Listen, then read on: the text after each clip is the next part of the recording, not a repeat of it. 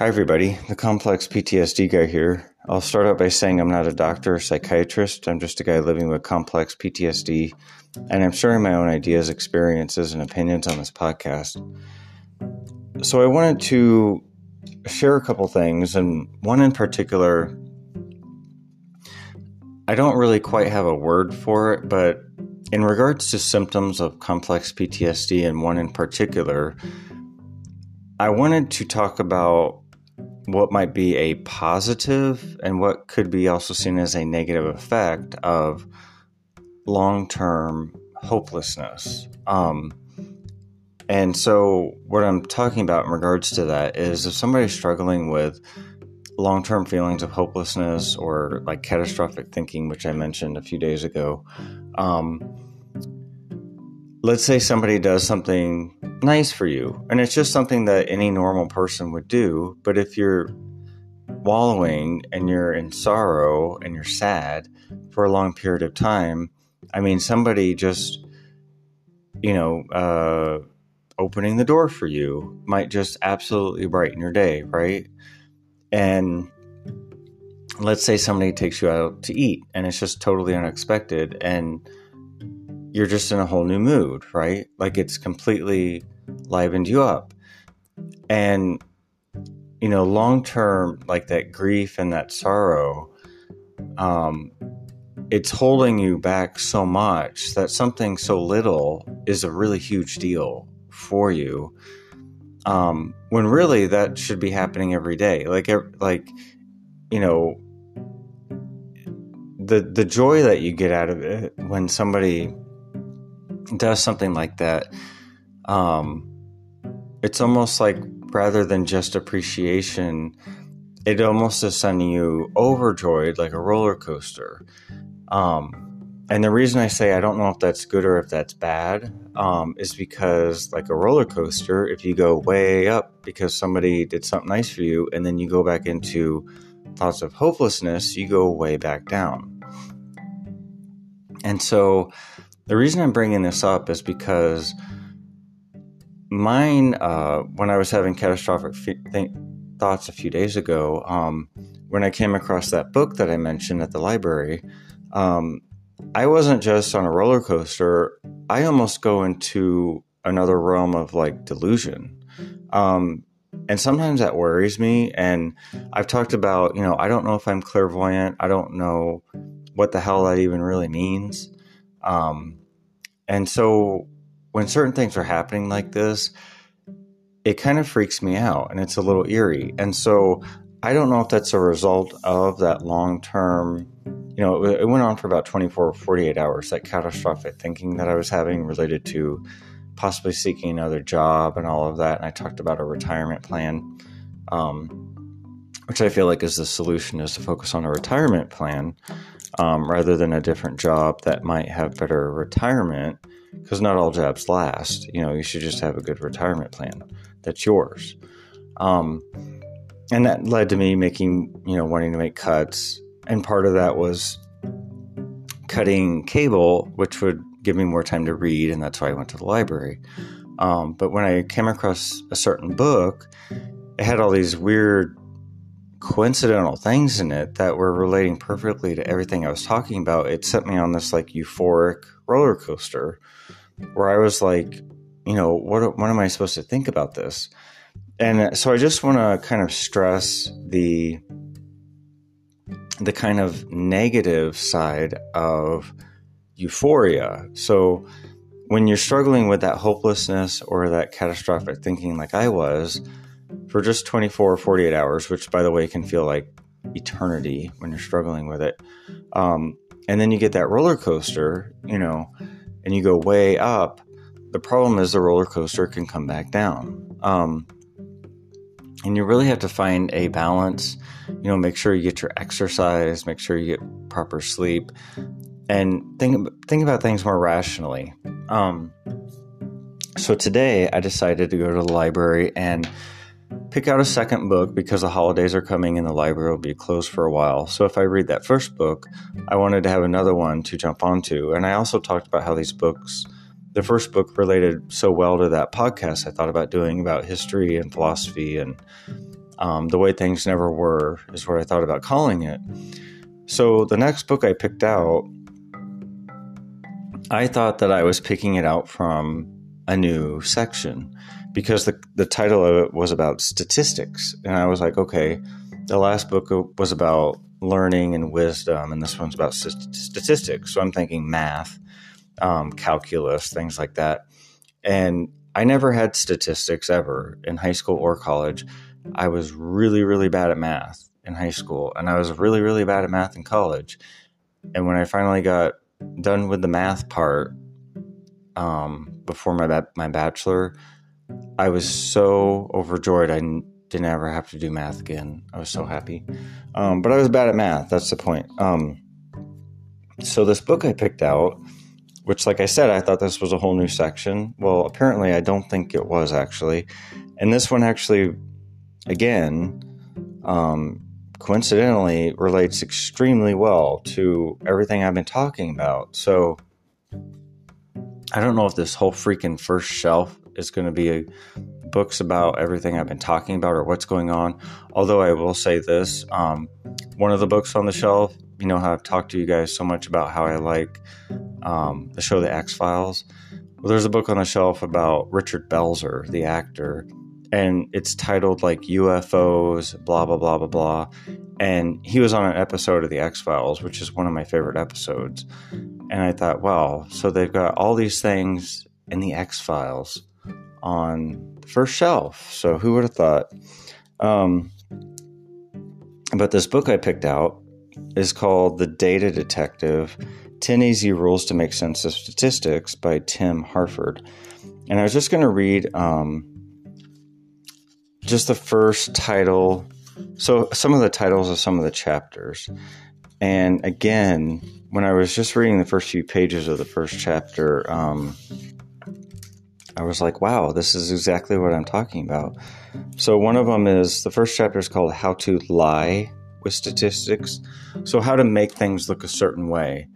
And when I talked about doing that history podcast, that's exactly what it's about. Is I thought about calling it um, "The Way Things Never Were," because it would be about the way history is shown to you by the most dramatic moments in history and the most sensationalized moments and the biggest moments. And so I would title my podcast The Way Things Never Were because I would show you everything else that maybe led up to those things, the background stories, also the opposites. So, like, if we're talking about World War II, I would focus on something that has was going on at the same time as World War II, but I would focus on a country that wasn't involved in it.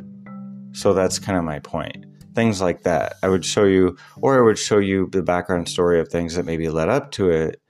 Um, but everybody else is writing books about World War II. You know, you don't need another book about that. Um, so I'd focus on something else. Um, but this book about statistics is basically how to make things look grand so they kind of get your attention. And so the first chapter is how to lie with statistics. The next one is or some of the other chapter titles here are um, step back and enjoy the view, get the backstory, um, ask who is missing. So that one I like because that's exactly my point. Demand transparency when the computer says no. Don't take statistical bedrock for granted. Remember that misinformation can be beautiful too. Um, you know, it's it's just interesting because this is exactly um, keep an open mind, be curious. Those are the last two chapters. Um, but again, you know, I thought that I had picked out a book from a, a, new section, like something about statistics, like math or something. This is about statistics, but it basically goes in line with the first book I picked out because that first book was about knowledge and wisdom. And when I looked more through that book, by the way, um, he basically for the first book I had mentioned by the um, the Adler guy, um, he basically is like teaching you to study almost like the world differently and that also relates to the podcast I thought about doing like literally looking at the world differently and this was a book that he was written in the 80s. Um, but I just found I just find all this fascinating. Um, so my point is, when you have those long term hopelessness feelings, and for me, this is all very euphoric. That's why I'm bringing this up. And I don't want my roller coaster to crash, so to speak.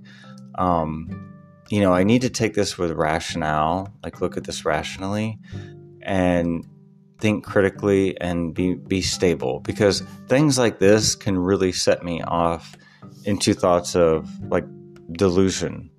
Like delusional thinking. Like the world revolves around me or i'm special in like a really unique way or i'm you know i'm clairvoyant or maybe i'm psychic. I have no idea what any of this means you know.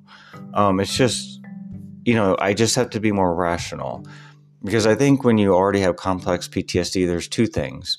There is that hopelessness feeling, which can lead to the euphoric or roller coaster, but there's also already the lack of rational thinking because that hyper awareness emotional brain that amygdala part of your brain the part of your brain that's signaling fight and flight it's already hindered and this is me speaking, this is my opinion, um, it's already hindered your critical thinking skills, your frontal lobe critical thinking stuff. Um, and so, you know, we have to be kind of careful with this. We have to like think rationally. So, like when I talked about the retirement plan, that's a more rational approach right there.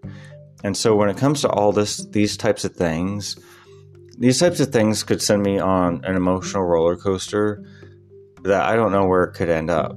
So I almost need like a warning sign when things like this happen.